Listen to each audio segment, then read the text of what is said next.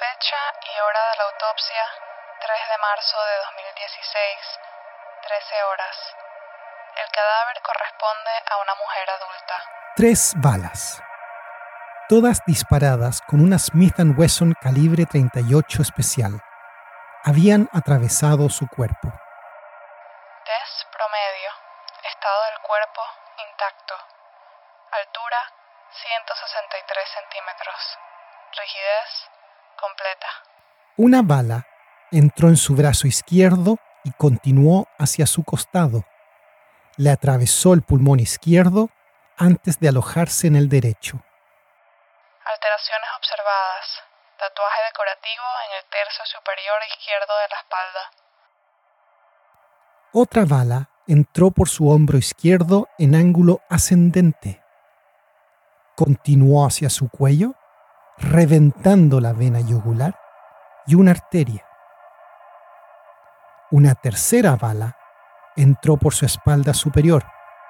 Le desgarró el pulmón izquierdo, luego el diafragma, luego el diaftómago, la glándula suprarrenal y finalmente fracturó una de sus vértebras. El examen de huellas digitales revela que el cadáver, registrado como autopsia 371-2016, pertenece a Berta Isabel Cáceres Flores. La causa médica de la muerte era obvia para la forense, pero nunca se encontraría la verdadera causa rastreando esas balas. Para eso, hay que seguir el camino de la vida de Berta como activista. Comienza en el hogar de su infancia.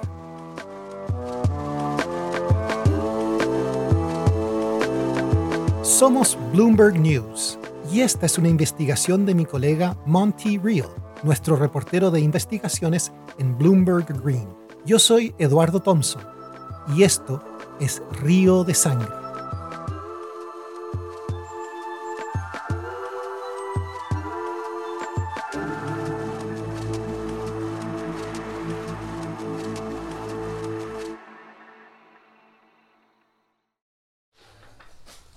Aquí está todavía todos los documentos, todo lo que escribía que era del COPIN. La madre de Berta se llama Austra Flores.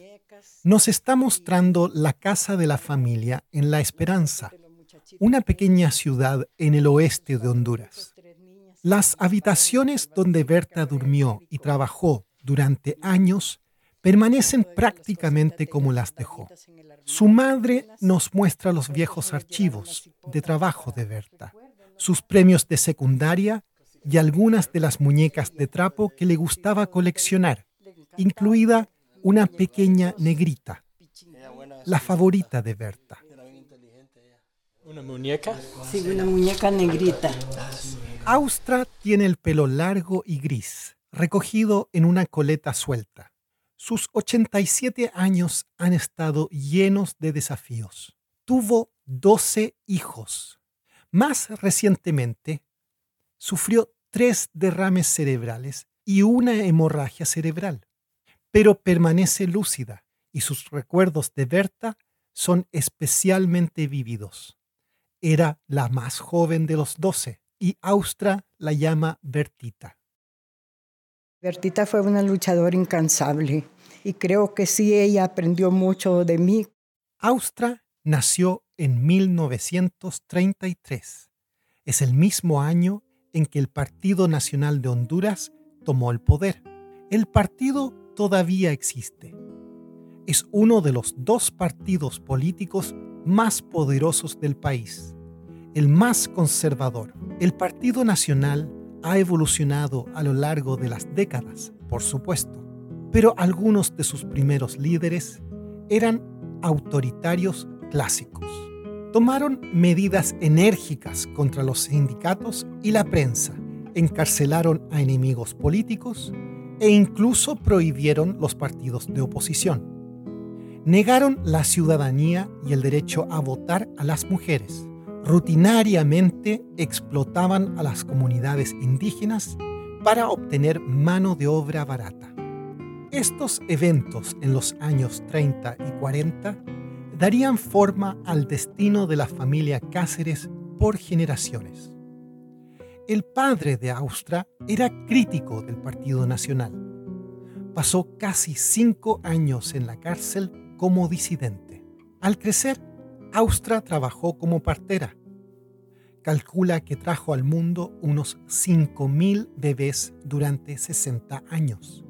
La mayoría nacieron en el campo, en pequeñas comunidades indígenas. En los años 70 y 80, a menudo se podía encontrar a su hija menor a su lado.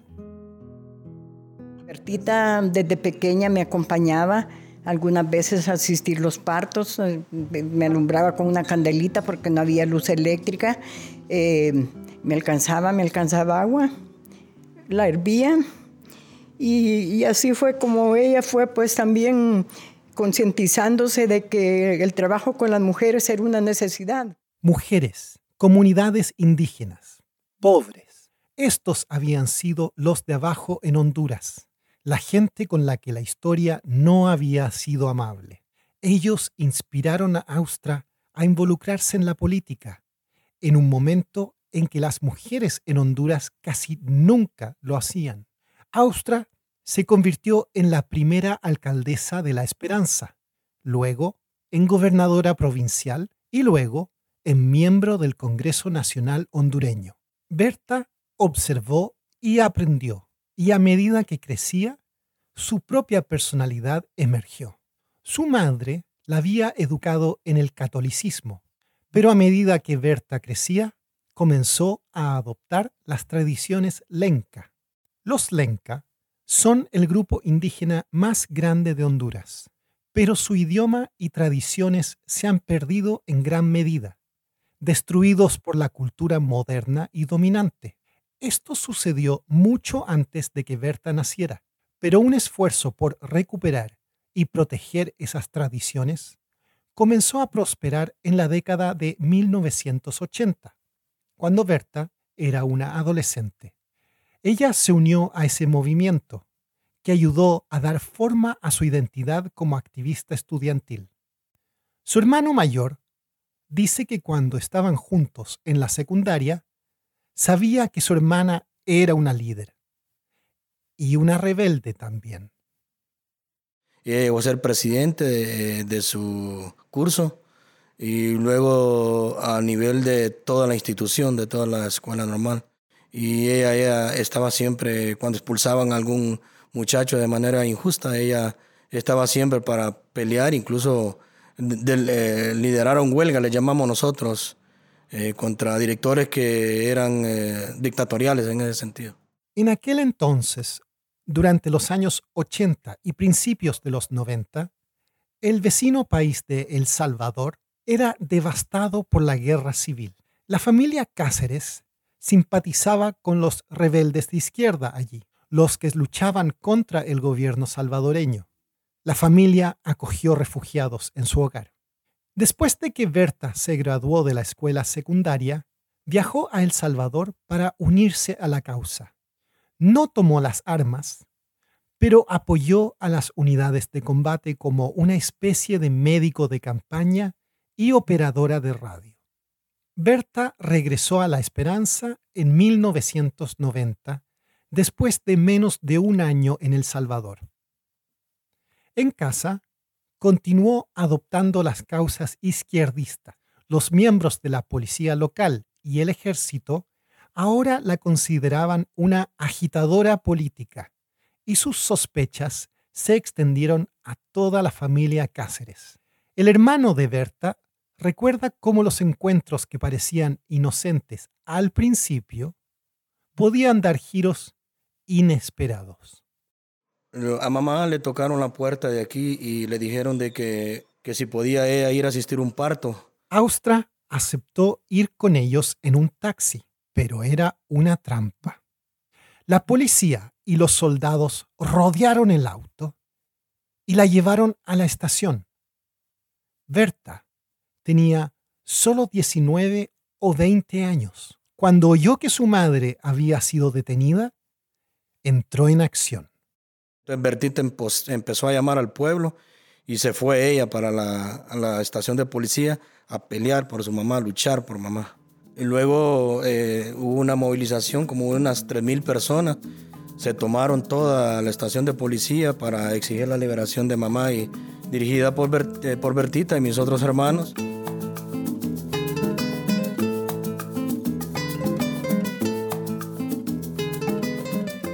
Cuando tenía poco más de 20 años, Berta estaba en camino de convertirse en la voz más fuerte por los derechos de las mujeres y los indígenas en el oeste de Honduras. Y a sus 30 años se había convertido en una figura nacional.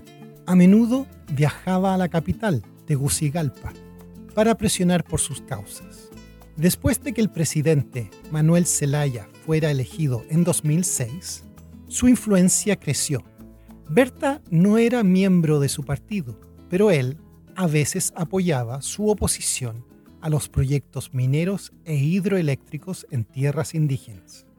Y ella apoyó su propuesta de reescribir la Constitución del país, una medida que hizo que el establecimiento hondureño se rebelara contra la administración de Zelaya. El ejército hondureño, en particular, la consideró una amenaza para el orden tradicional del país. Luego, el 28 de junio de 2009, la política hondureña y la vida de Berta dieron un giro muy brusco.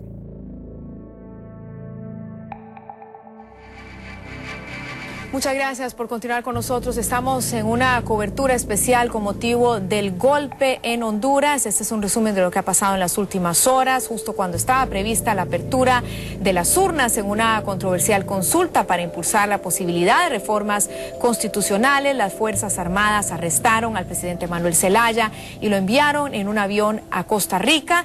Desde San José, el mandatario denunció haber sido secuestrado y que su país está viviendo un golpe de Estado. El Partido Nacional, el mismo que había encarcelado al abuelo de Berta, tomó el poder. Al instante, Berta se convirtió en la líder nacional de un nuevo movimiento de resistencia. ¡Viva las mujeres de resistencia! ¡Viva la rebeldía de las mujeres de Honduras! ¡Viva Honduras! Cuando los militares supervisaron una nueva ronda de elecciones, Berta y otros instaron al público a boicotear la votación. Decía que no se podía confiar en que las mismas personas que lanzaron un golpe garantizaran un proceso justo. Cientos de candidatos locales y nacionales se retiraron. Pero la elección siguió adelante de todos modos. El Partido Nacional consolidó su poder.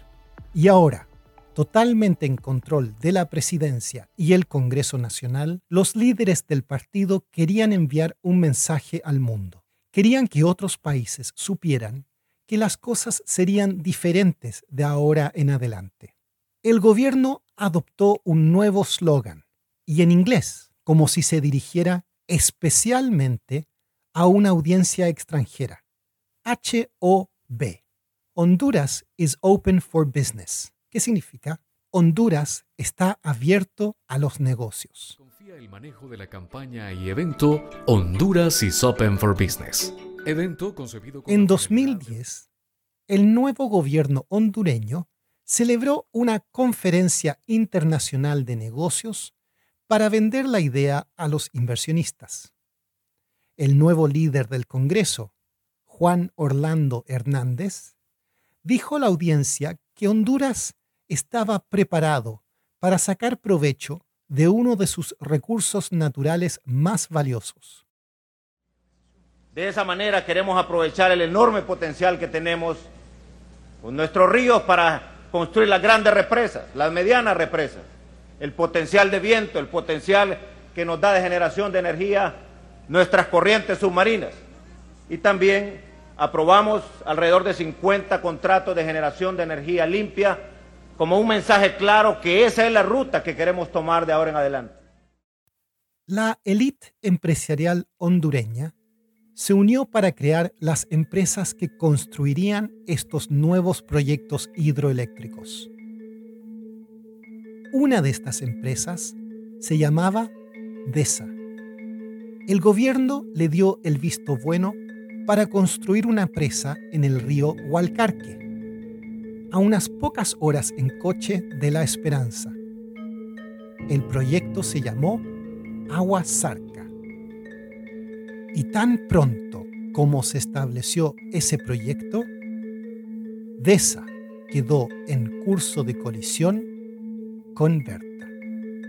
Los ingenieros querían que Agua Zarca fuera un proyecto hidroeléctrico a filo de agua. La mayoría de las represas tradicionales crean grandes embalses y estos terminan inundando grandes terrenos. Las presas a filo de agua suelen desviar el agua a través de túneles al lado del río y hacia turbinas generadoras de energía. Luego, el agua es regresada al río, aguas abajo. Entonces, generalmente, tienen mucho menos impacto ambiental. Pero eso no quiere decir que no tengan ningún impacto ambiental. Estas presas siguen siendo obras de construcción y alteran la corriente natural del río, lo que significa que la vida acuática y la fuerza de los flujos pueden cambiar.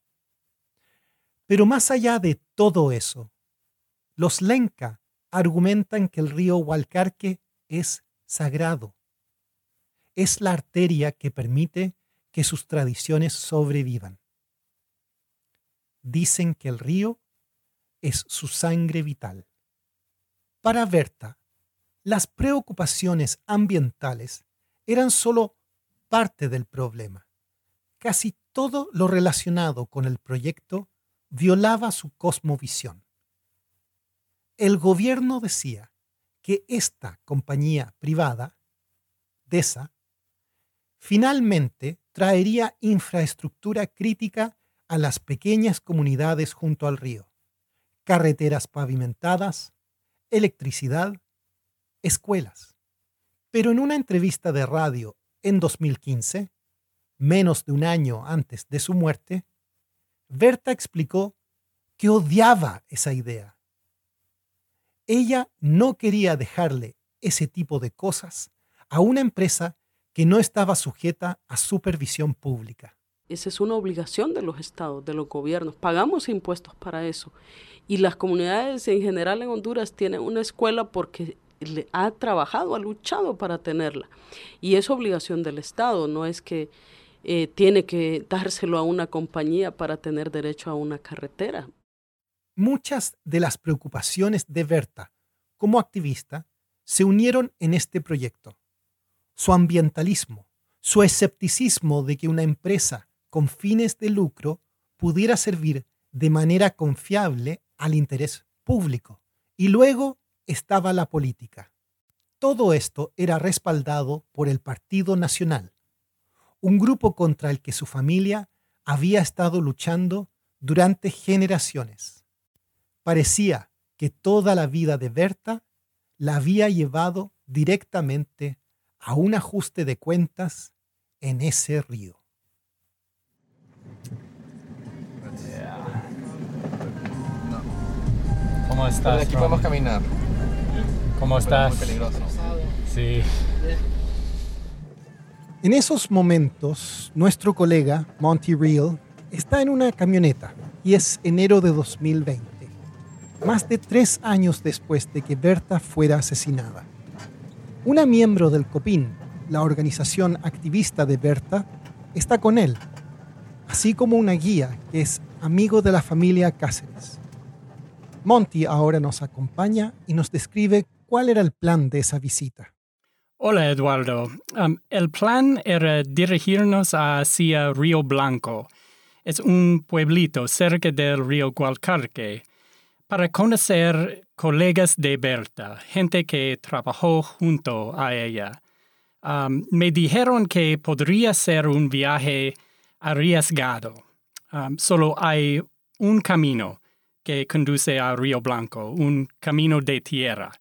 Y según los activistas, se sabe que los locales que apoyaron el proyecto Agua Zarca han atacado a personas que creen que están vinculadas al COPIN. Monty, habiendo reportado desde tantos rincones del mundo, incluyendo varios de América Latina, algo probablemente te hacía reconocer que este no era un trayecto rural cualquiera. ¿Por qué? Bueno, estamos en la camioneta, conducimos y comienza a llover. Pronto, solo 5 o 6 kilómetros antes de llegar a nuestro destino, la camioneta se atasca en el barro, precisamente en el peor lugar para quedarse atascado. Y entonces estamos directamente frente a un grupo de casas. Y los activistas me dicen que la mayoría de los ataques ocurrieron aquí mismo. Entonces, en ese momento, dentro de la camioneta están Raúl, guía de Monty, que apoya al COPIN, y una activista llamada Duña. Hacen corrillo y tratan de pensar ideas para salir de ese atasco. Monty, ¿cuáles eran sus opciones en esos momentos? Raúl y Duña estaban hablando, por ejemplo, que quizás podríamos avanzar por caballos. Pero también Duña nos dijo que a veces habían prendido fuego a los vehículos de COPIN, aquí, en este lugar. Por eso no queríamos abandonar la camioneta. Una opción que no se tiene es llamar a alguien, ¿no? Los teléfonos celulares no tienen recepción en esa zona. ¿Qué pasa después? Los vecinos comenzaron a salir de sus casas. En ese momento, apareció un hombre con un machete frente de nosotros. Solo nos estaba mirando, sin hablar, con su machete en mano. Y Duña nos dijo que este hombre había estado acosado a su familia y sus colegas en COPIN. Y, bueno, en ese momento, entonces, apareció otra persona también con un machete y también solo mirándonos. Y fue como un enfrentamiento. Monty, ¿qué hace este recorrido en particular distinto a los muchos otros lugares del mundo que has visitado, como el Medio Oriente, África, Argentina? Sí.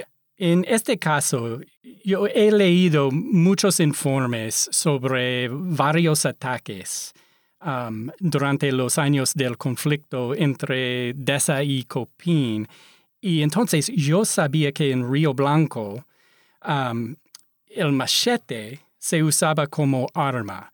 Y entonces no podía dejar de pensar en los machetes.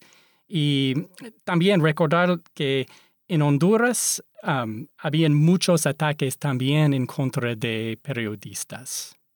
Gracias, Monty, por hablar con nosotros. Gracias, Eduardo.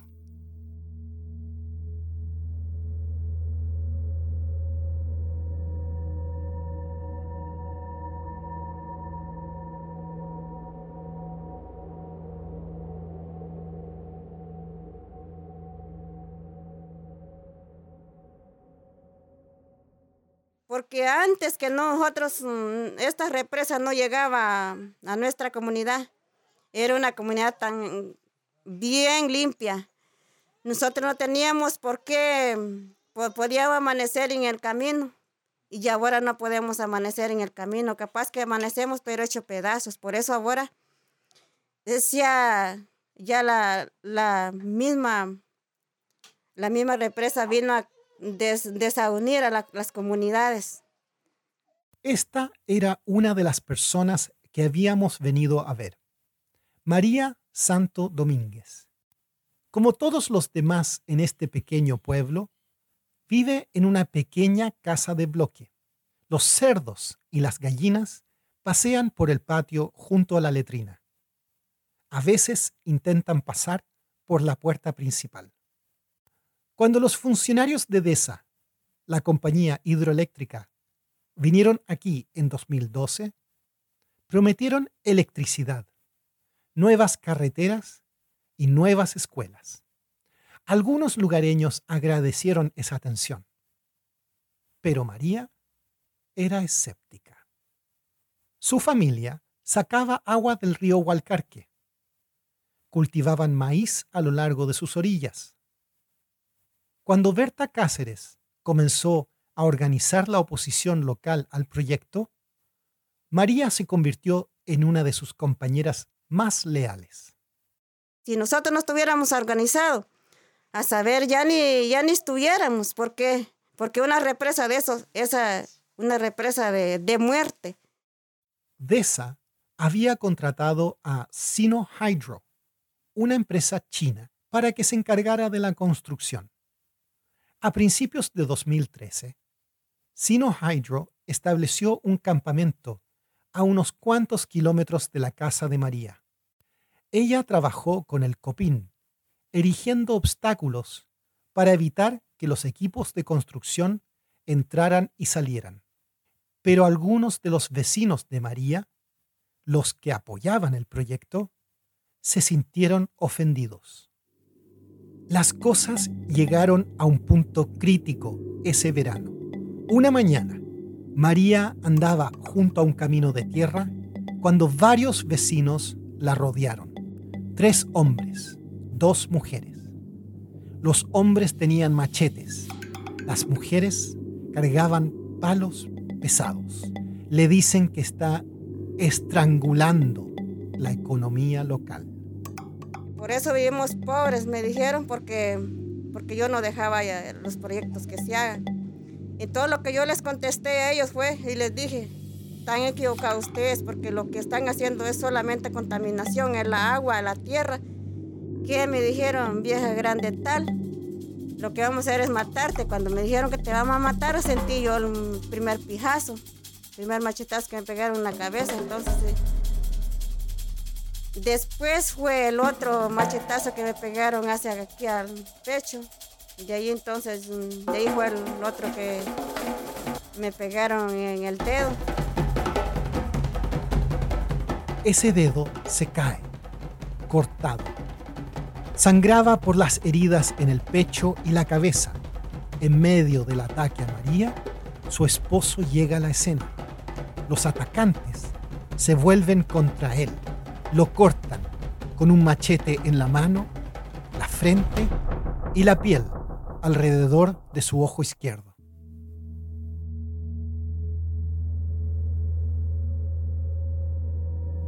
Cuando termina la carnicería, los 2 son trasladados a un hospital. Pasaron 8 días allí, recuperándose. María dice que todavía estaban sanando cuando un compañero activista del COPIN, llamado Tomás García, ayudó a organizar una protesta espontánea en el campamento de Sino Hydro. María se refiere a Tomás como su hermano, en el sentido de que estaban luchando por la misma causa. Entonces, ya un día antes, ya había llegó la policía, pues, a ofrecerle 20,000 lempiras a mi hermano. 20,000 lempiras en ese momento equivalían alrededor de $450. Eso es mucho dinero en un lugar como este. Más de un mes de ingresos. Tomás García rechazó la oferta. Lo consideraba un soborno, algo para asegurarse de que no provocaría problemas para DESA. Creía que la compañía y la policía local trabajaban juntas. Entonces él dice que lo que les dijo él, que él nunca se iba a negociar, no iba a dejar en problemas a los compañeros de la lucha, porque lo que él mejor, si le tocaba morir, pues iba a morir limpio, pero de esa forma de negociarse no podía él. El día siguiente es el 15 de julio de 2013.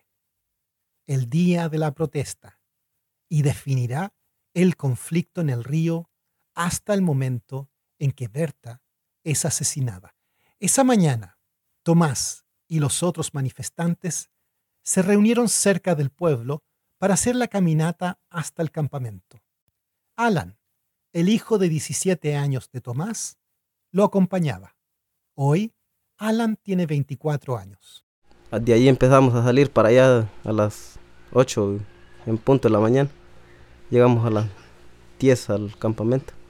Allí habían militares y policías y los ingenieros de la empresa. Entramos al campamento, fue que le dispararon a mi papá y bueno, lo asesinaron pues. Y me disparó a mí también de soldado de Iguatepec.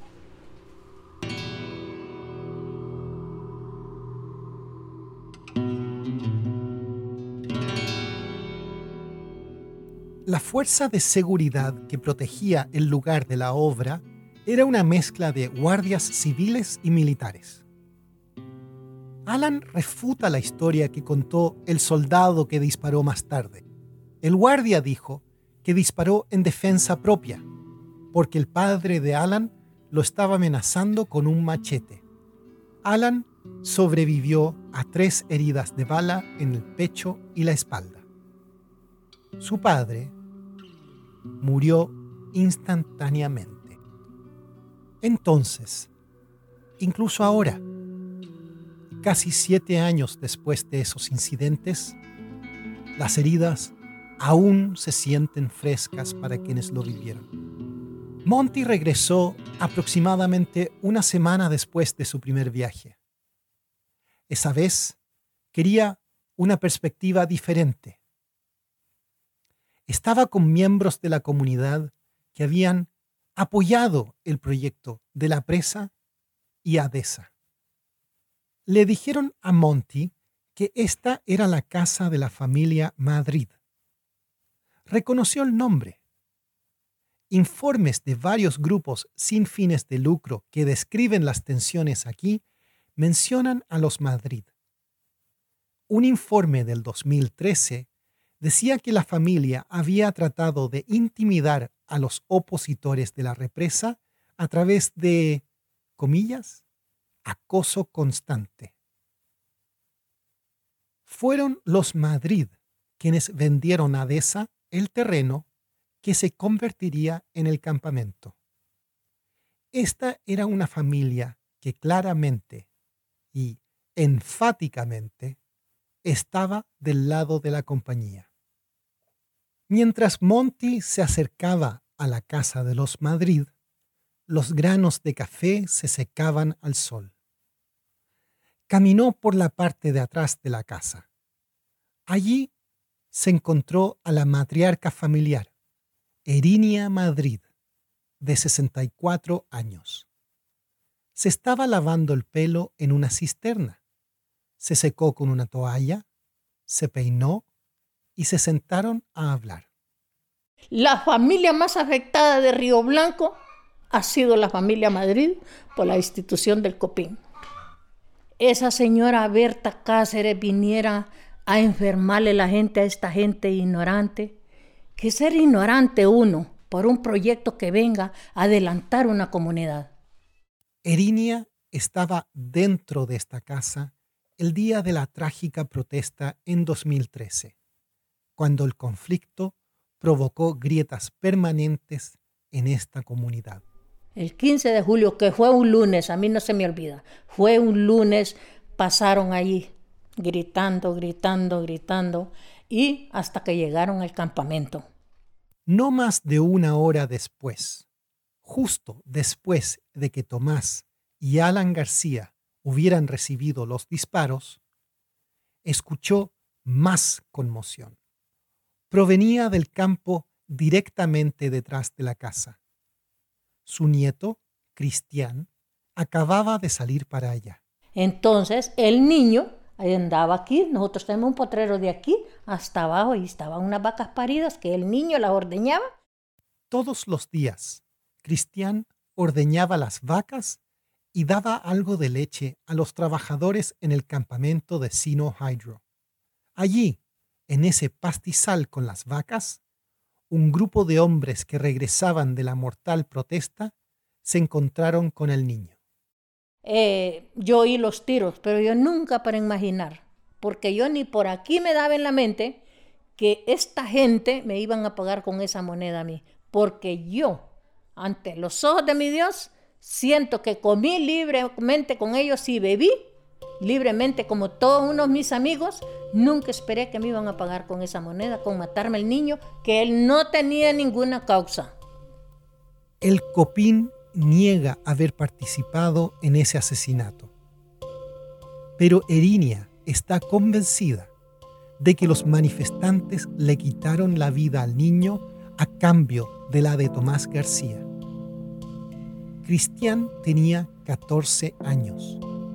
Su madre había muerto al darlo a luz. Hirenia era técnicamente su abuela, pero lo había criado como un hijo. Mientras Hirenia le cuenta la historia, Monty ve que hay una foto de un niño en la pared detrás de ella. Lleva traje azul y corbata. Un título impreso encima de la imagen dice: Cristián, tú vives en el corazón de nuestra familia. Entonces yo lo agarré, de 8 horas de nacido. Y entonces ahí yo me costaron lágrimas de velos, cuantas cosas. Y yo le decía a mi Dios: déjemelo, papita, porque lo necesito en mi viaje. Era mi niño, como lo cual no. Y eso a mí me duele, porque cosas que me las han hecho injustas. Sí.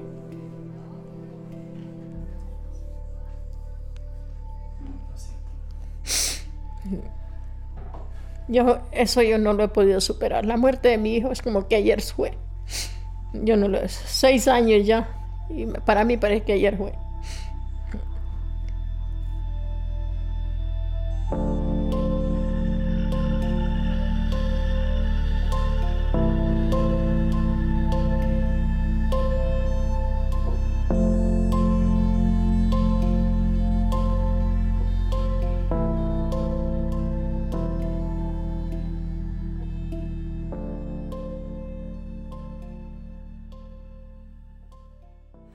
Mi nombre es Sergio Rodríguez, yo soy biólogo, estudio de impacto ambiental toda mi vida, 20 años, 25 años, y empecé a trabajar en DESA en junio del 2012.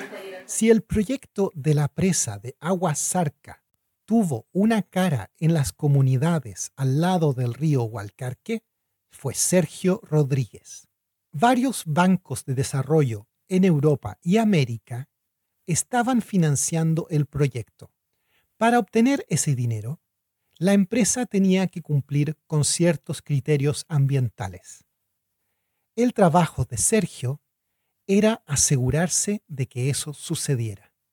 Y cuando DESA firmó un contrato con Sino Hydro, la compañía china, para comenzar la construcción a principios de 2013, a Sergio también se le encomendó la tarea de mantener buenas relaciones con las personas en las cercanías.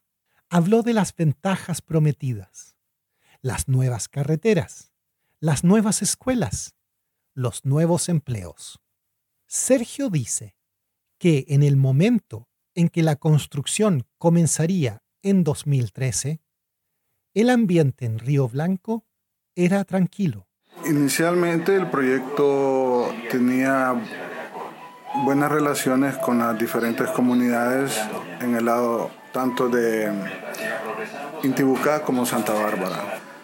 Entonces empezaron esos pequeños problemas. O las máquinas botaban tierra en algunas propiedades de algunos vecinos. Pero las promesas de Sergio no satisfacían a los opositores de la presa. Sergio culpa en parte a Berta. Dice que ella trató de convencer a los residentes de que las carreteras y las escuelas nunca se construirían. En julio de 2013, Sergio quería resolver las cosas con Berta, según cuenta. Ella estuvo de acuerdo y se encontraron por primera vez en un centro comunitario dirigido por el COPIN llamado Utopía en La Esperanza.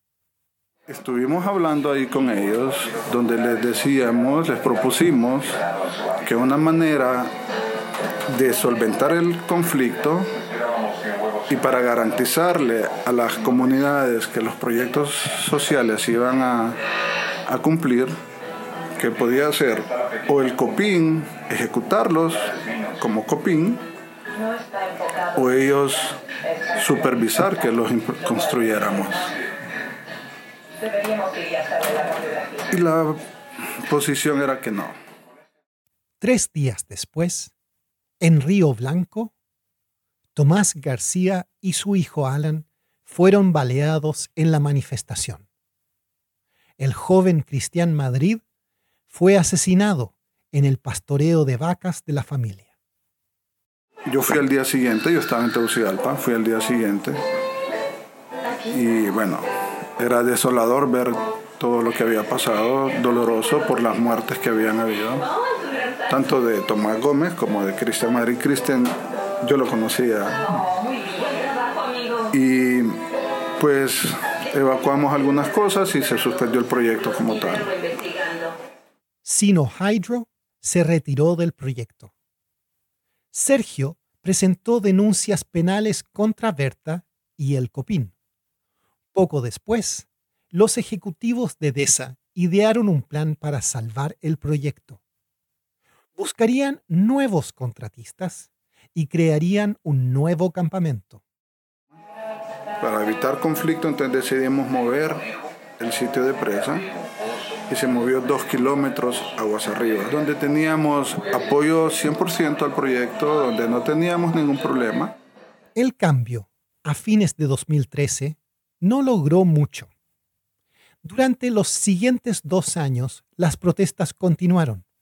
Y en febrero de 2016, solo un par de semanas antes de que Berta fuera asesinada, el COPIN organizó otra manifestación. Sergio dice que la mayoría de los manifestantes provenían de La Tejera, un pequeño vecindario en Río Blanco que está al otro lado del río. Teníamos otra vez información de que iba a llegar Berta Cáceres y les había pedido a los pobladores de La Tejera que cruzaran nuevamente el río y que se fueran a instalar al proyecto, a la propiedad, como por 8 días.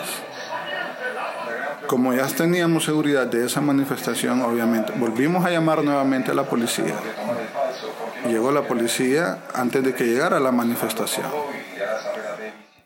Cuando Sergio llegó a la escena, vio una cara familiar entre los manifestantes. Yo me acerqué a Berta Cáceres y la saludé. ¿Cómo está, doña Berta? Le digo. La felicito por el premio Goldman que le habían dado en el 2015. Y ella me dijo, lo invito a que vaya al Centro de Utopía para que vaya a ver lo que hemos hecho con el premio. Esa, dice, fue toda su conversación. También asegura que fue la última vez que la vio. Aproximadamente 2 semanas después de esa reunión, sonó el teléfono de Sergio.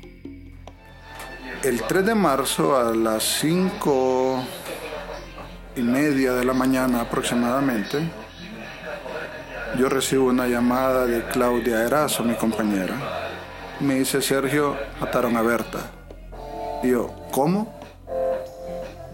¿Qué pasó? Sergio buscó noticias en la televisión, hizo algunas llamadas y comenzó a intercambiar mensajes de texto con otros en DESA. Entonces ya todo el mundo, ¿qué pasó aquí? ¿Qué noticia? ¿Qué impacto? Entonces incluso dije, se nos viene una crisis encima porque nos van a señalar. Agua Zarca era la bandera de COPIN. Entonces lo lógico era que nos iban a señalar. Sergio dice que esperaba que los investigadores llamaran a su puerta. Y entonces esperó.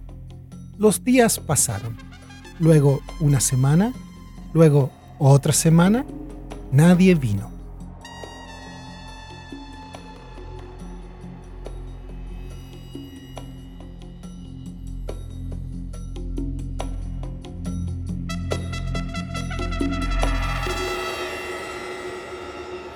En esos días después del asesinato, Gustavo Castro se había convertido en el principal sospechoso de la policía. Es el activista mexicano que estaba en la casa con Berta la noche del asesinato y le dispararon en la mano y en la oreja. Recordarán que la última vez que supimos de él fue detenido en un aeropuerto de Honduras. Las autoridades no lo dejaban salir del país. Entonces pasaron un par de semanas más. Gustavo ahora estaba encerrado en la Embajada de México en Honduras, el único lugar donde, dice, se sentía seguro. Los investigadores hondureños todavía estaban tratando de descubrir cómo podría estar relacionado con el crimen. El hermano de Gustavo voló desde México para intentar ayudarlo y llevarlo a casa, pero no tuvo suerte. Y nos pasan a una sala y ahí nos dicen: Gustavo Castro tiene prohibido salir ahora del país por 30 días. Sus abogados pidieron ver la orden judicial que declaraba que debía permanecer en el país. Pero Gustavo dice que no había una orden judicial. Entonces sus abogados trataron de defenderse. Fueron al juzgado de La Esperanza y presentaron dos peticiones. Una era una queja porque no se les había mostrado una orden judicial. La otra solicitaba que se le permitiera ir a casa. Y al día siguiente, mi abogada va a La Esperanza a entregar dos recursos. Uno, una protesta porque no se nos dio copia de la resolución de la juez de no salir. O sea, lo que le dice a mi abogada es: determino que no eres abogada en el transcurso del siguiente mes. Suspensión que solamente puede hacer el colegio de abogados, y hay todo un procedimiento para eso. O sea, con toda impunidad querían dejarme sin representación legal y dejarme solo. Entonces, Gustavo estaba atrapado en el limbo. Pero las autoridades no le decían a él, ni a la familia de Berta, cómo encajaba en su investigación. 2 semanas después del asesinato, los fiscales hondureños emitieron una declaración. Dijeron que no se compartiría detalles de la investigación con la familia Cáceres ni sus abogados. El decreto decía que la familia solo recibiría, cito, información que no ponga en peligro la investigación. La familia Cáceres y Gustavo estaban en la oscuridad. Entonces, recurrieron a una red internacional de activistas, defensores del medio ambiente y los derechos humanos que habían estado siguiendo la historia desde el extranjero. Esos activistas se lanzaron a los medios de comunicación con la esperanza de presionar la investigación hondureña desde el exterior. Este es un clip de Democracy Now!, un programa de radio y televisión distribuido internacionalmente. La anfitriona, Amy Goodman, está entrevistando a Beverly Bell, una activista estadounidense que había sido amiga tanto de Berta como de Gustavo. ¿Qué está sucediendo ahora mismo a raíz del horror del asesinato de Berta Cáceres? ¿Qué está pasando con Gustavo Castro Soto? Se ve como la peor película de terror que puedas imaginar. Ha sido una locura. Gustavo fue detenido en condiciones horribles, horribles. ¿Qué piden ahora? Estamos pidiendo su salida segura de Honduras, de regreso a México. También estamos pidiendo una investigación independiente sobre el asesinato de Berta Cáceres, porque hasta ahora ha sido muy manipulada por el gobierno hondureño, que busca atacar y culpar a otros miembros del grupo de Berta, que han sido detenidos y ahora están bajo investigación.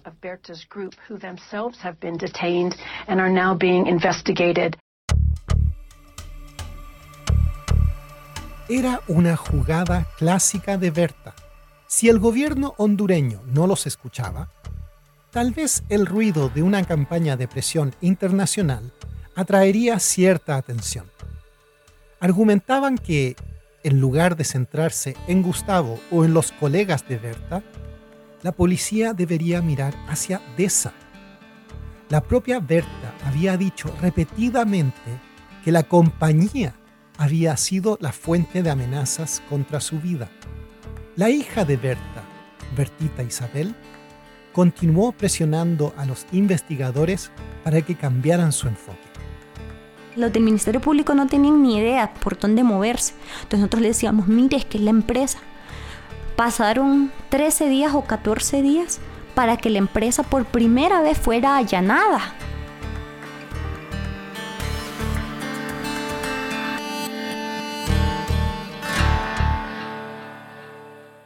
El 16 de marzo a mí me llama la fiscal Ingrid Figueroa y me dice que debo ir a declarar por el caso de la muerte de Berta Cáceres a la ciudad de La Esperanza. Y le dije, mire señora fiscal, yo con gusto voy a declarar, pero no voy a ir a La Esperanza. Sergio asegura que le contó a la fiscal la misma versión de los hechos que me describió. Dijo que apenas conocía a Berta. Y fue entonces cuando la fiscal le arrojó una bomba. La fiscal Ingrid Figueroa me dijo, usted está declarando en calidad de investigado, porque hay denuncias de que usted amenazó a muerte a Berta Cáceres. Yo me quedé sorprendido. Yo a Berta Cáceres la miré 3 veces en mi vida.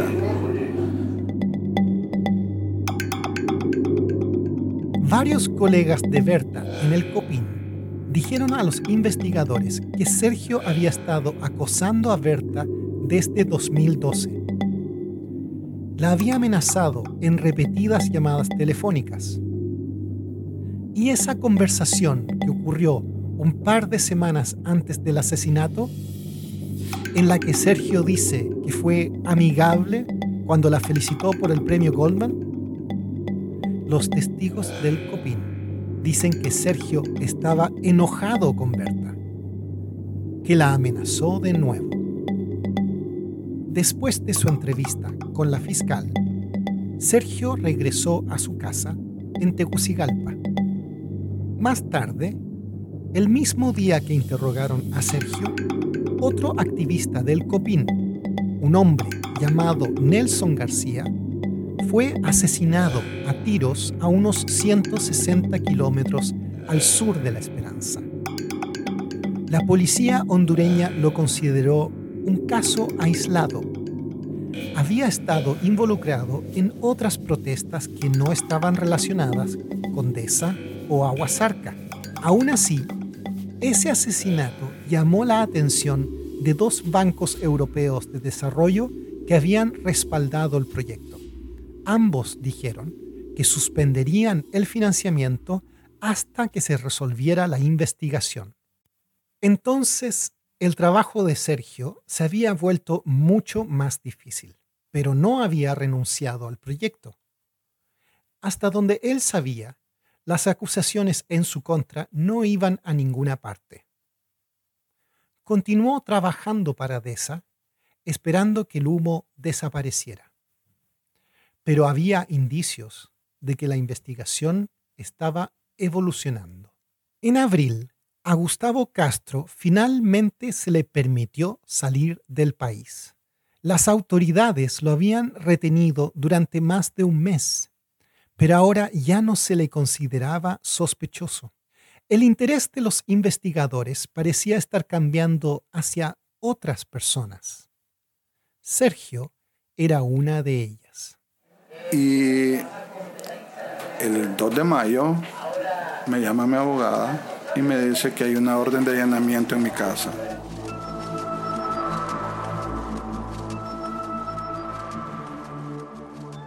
Ese día, 2 de mayo de 2016, comenzaría al amanecer con una serie de redadas y arrestos sorpresa. Para el final de la mañana, comenzaron a surgir novedades secretas dentro de la investigación. Un nuevo elenco de personajes asumiría el centro del escenario y, para el anochecer, se derramaría más sangre. La historia de ese día, desde el amanecer hasta el anochecer, la contaremos en el próximo episodio de Río de Sangre.